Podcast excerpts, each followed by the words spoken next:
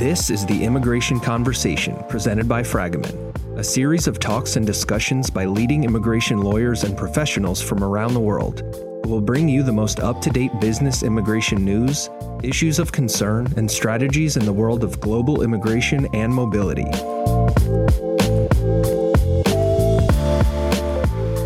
Hi, everyone, and welcome to another episode of the Immigration Conversation podcast. Uh, today, we're going to talk about Canada, and especially on Canada's permanent residence program uh, and uh, things that uh, that involve immigration targets and how Canada is is looking to fill those immigration targets, which are we'll find out are quite ambitious.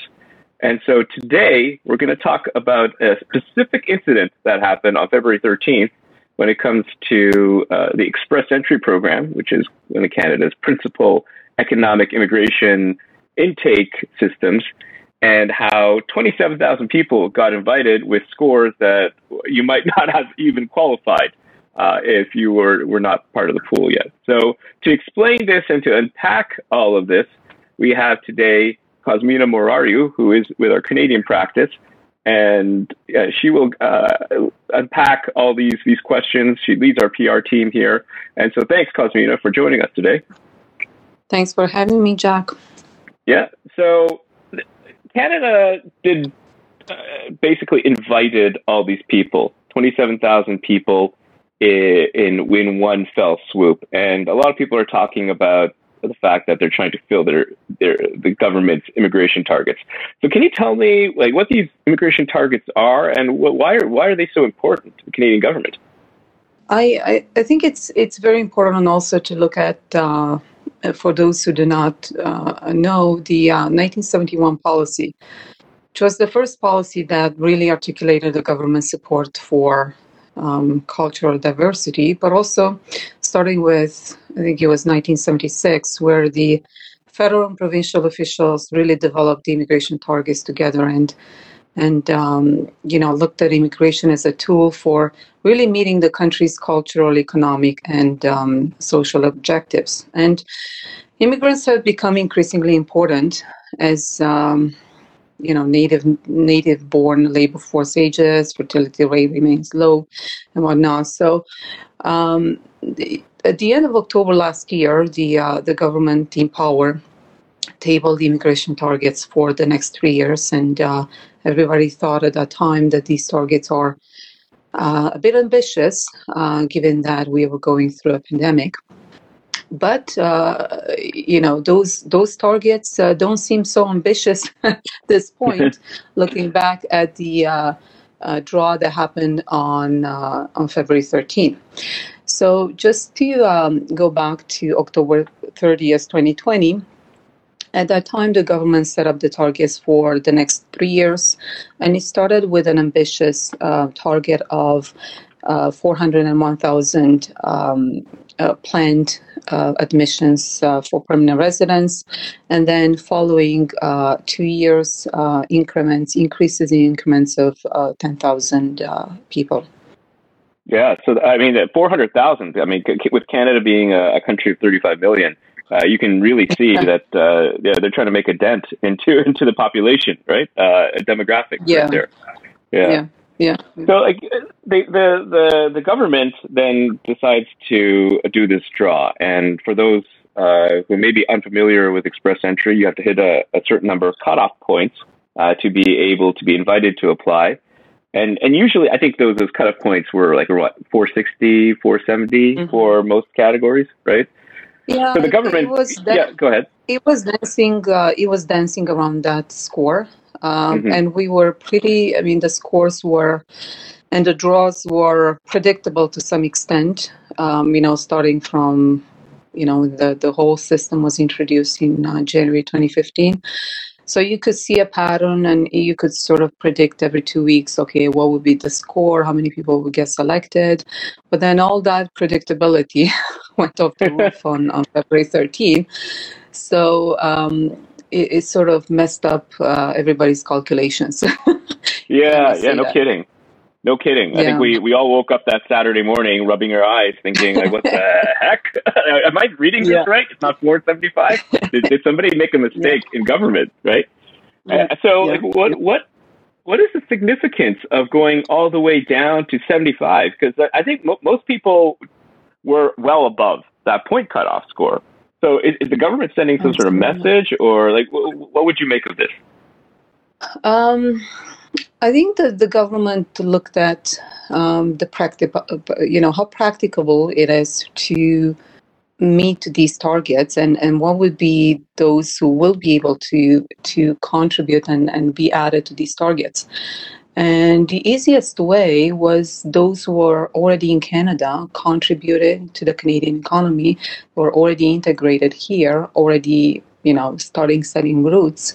So it's much you know looking at uh, during the pandemic, working remotely, you know, online system and so on, it's it's much more easier to transition those currently in Canada uh, to permanent resident status, especially that you don't have to have a physical landing. So those converted to uh, permanent status don't have to go through a land border crossing to land or to a local office or whatnot. So um, it's very easy to to have those people already here as, as temporary workers uh, transition to permanent residence. So, why the, the government went uh, that low? Some people may think, well, you know, are we attracting the, the best and the brightest? I think that was one of the things that I heard. Well, is somebody with a score of 75 the best and the brightest? Um, and and you know what? I think the government was very tactical in tactical in, in, in what the government did because it's easy. People are here, they're already integrated. Let's just convert them to permanent status. So I think that that's sort of signal what the government plans to do, um, at least this year, is to allow those who are already here to continue their establishment. So it, it, sounds like a, a, a, more of a political message than one mm-hmm. that is, uh, mm-hmm. is immigration or settlement outcome related because mm-hmm. 70, mm-hmm. 75 points like that's basically the bare minimum of what you need to do to qualify right yeah, yeah, and and sometimes you have people who are working in Canada but don't have an education credential assessment, which adds to um, the the comprehensive ranking score. So somebody has one year of experience and language ability without having anything else would be able to make make that seventy five score. So that person basically won the lottery, the immigration lottery, literally that day on February 13th at that point. Yeah. Some, something like that. Yeah. Yeah. Okay. So, so you, you have this draw, and we'll, we'll talk a bit about the draw that just happened today on March 18th uh, as well. But mm-hmm. so, if you have this draw, wh- what kind of behavior have, have you been seeing with both uh, employees or individuals uh, as well as employers and and are we looking at like this mad dash just to get express entry profiles in? I'm seeing um, a lot of inquiries from those who did not qualify before because they didn't have a competitive score coming back saying, I want my profile in. Um, you know, just let us sit there even if the score is not uh, competitive. Because I'm seeing this um, prior draw, then I'm going to take the chance and maybe I will be selected. Uh, the mm-hmm. other thing that I'm seeing is employers are much more willing to support employees for PR, um, which is which is good. I see. I see. And, and, the Canadian government likes people to become permanent residents at this point in time for the for not only targets but for other policy reasons as well. Yeah, absolutely. Okay. And so um, the government, we, we, we know, uh, conducted a draw today. And can you tell us a little bit mm-hmm. about what happened today on March 18th? Yeah, and uh, I'll start with uh, you know looking looking back, and I'll, I'll get to your question.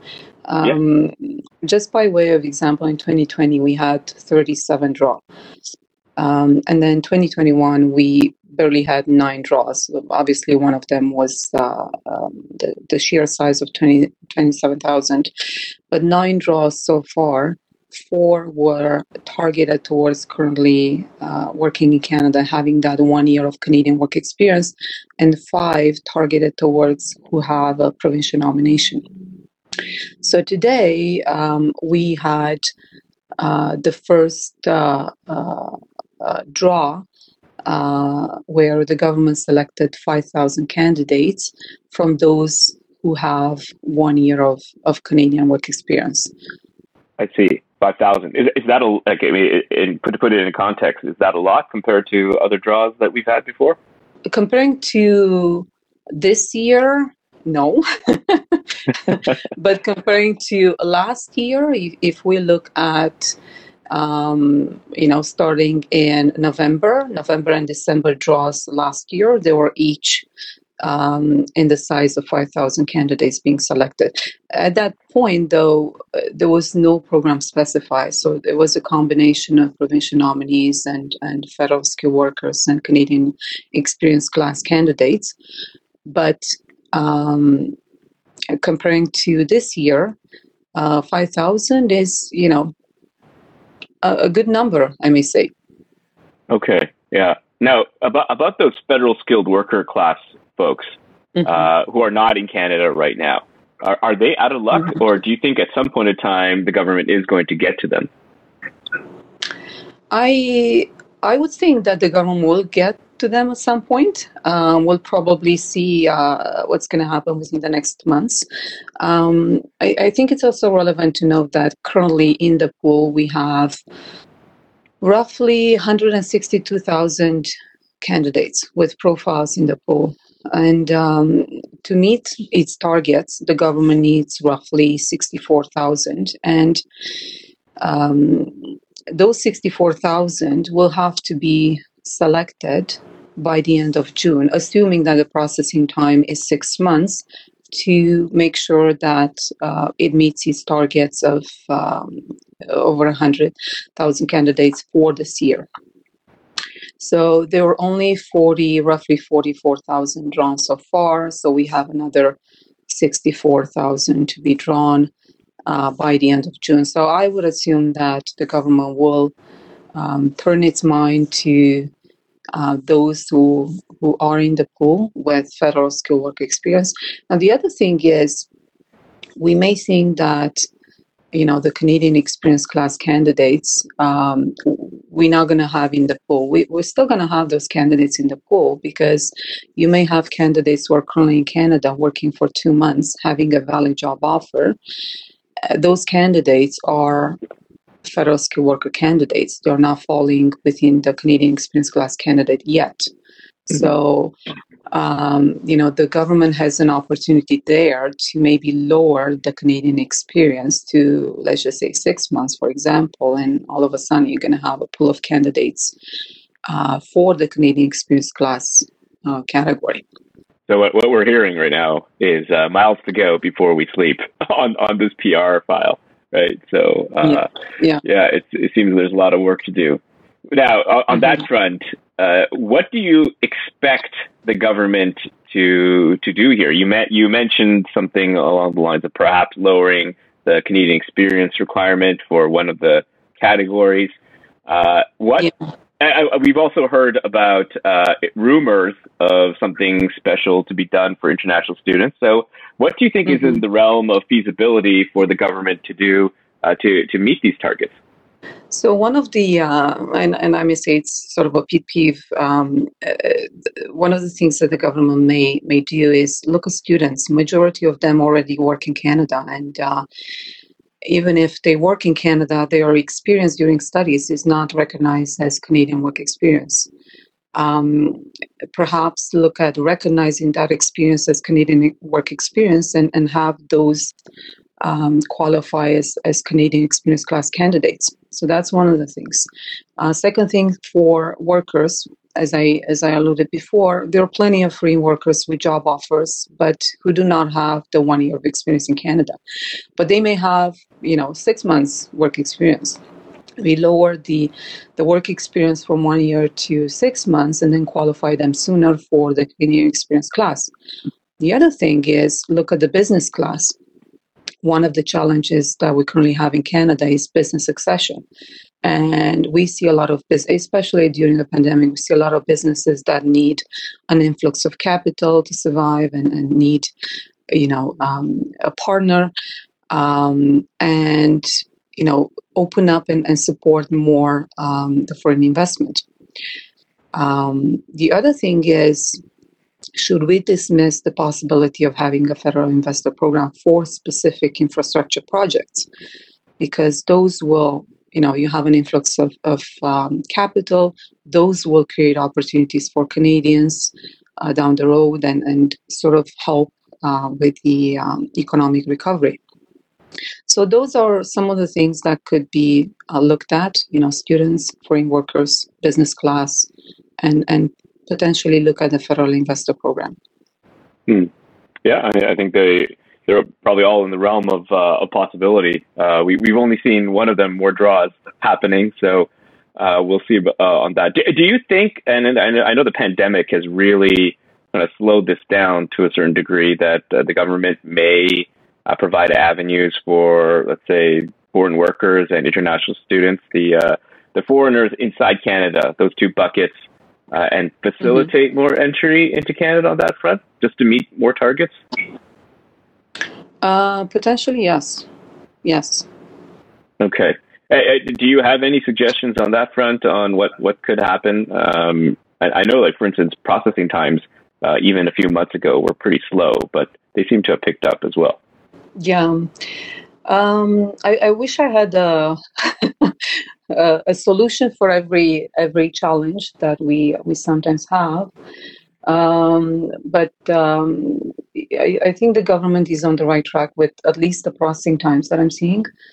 Mm-hmm. Um, in in terms of travel restrictions, uh, you know, everybody has an opinion. mm-hmm. And uh, you know, I, I, think it's very difficult to balance the uh, the um, what's happening in reality with you know where we want to be and and where we are right now. Um, and and I think it's also difficult for the government to take the right decision. Um, what do you think from your end?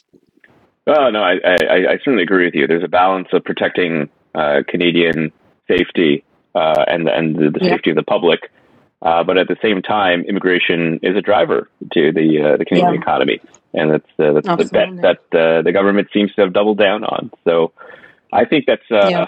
it's it's that's where we lie in 2021, and the vaccinations will probably help in in hopefully kind of getting us back to back to where we were in 2019 and uh, back into that yep. uh, immigration saddle, so to speak. So, Absolutely. I, I, I think it's a it's a great segue to concluding. So, thank you, thank you, Cosmina, for all your insights Thanks today. for having me. Yeah, and. I'm sure maybe six months later we're going to have a different conversation on all the other things that the Canadian government has done on immigration targets mm-hmm. and all that. But uh, this is uh, where we conclude. So thank you everyone for listening to another episode of the Immigration Conversation podcast. Uh, with us today was Cosmina Morariu, uh, senior manager and the leader of our permanent residence team here in Canada. I'm Jack Kim. I am also a senior manager and a manager of one of the temporary teams. Thank you very much and good day. Immigration Conversation podcast is presented by Fragomen, the leading firm dedicated exclusively to immigration services worldwide. This episode is current as of the date of recording. With frequent changes in global immigration, be sure to keep up to date by visiting our website at www.fragomen.com and subscribing to the Immigration Conversation on your favorite podcast service to hear the latest episode. This podcast is for informational purposes only. This podcast does not constitute legal advice or give rise to an attorney client relationship between any listener and our firm. If you have any questions, please contact the global immigration professional with whom you work at Fragomen.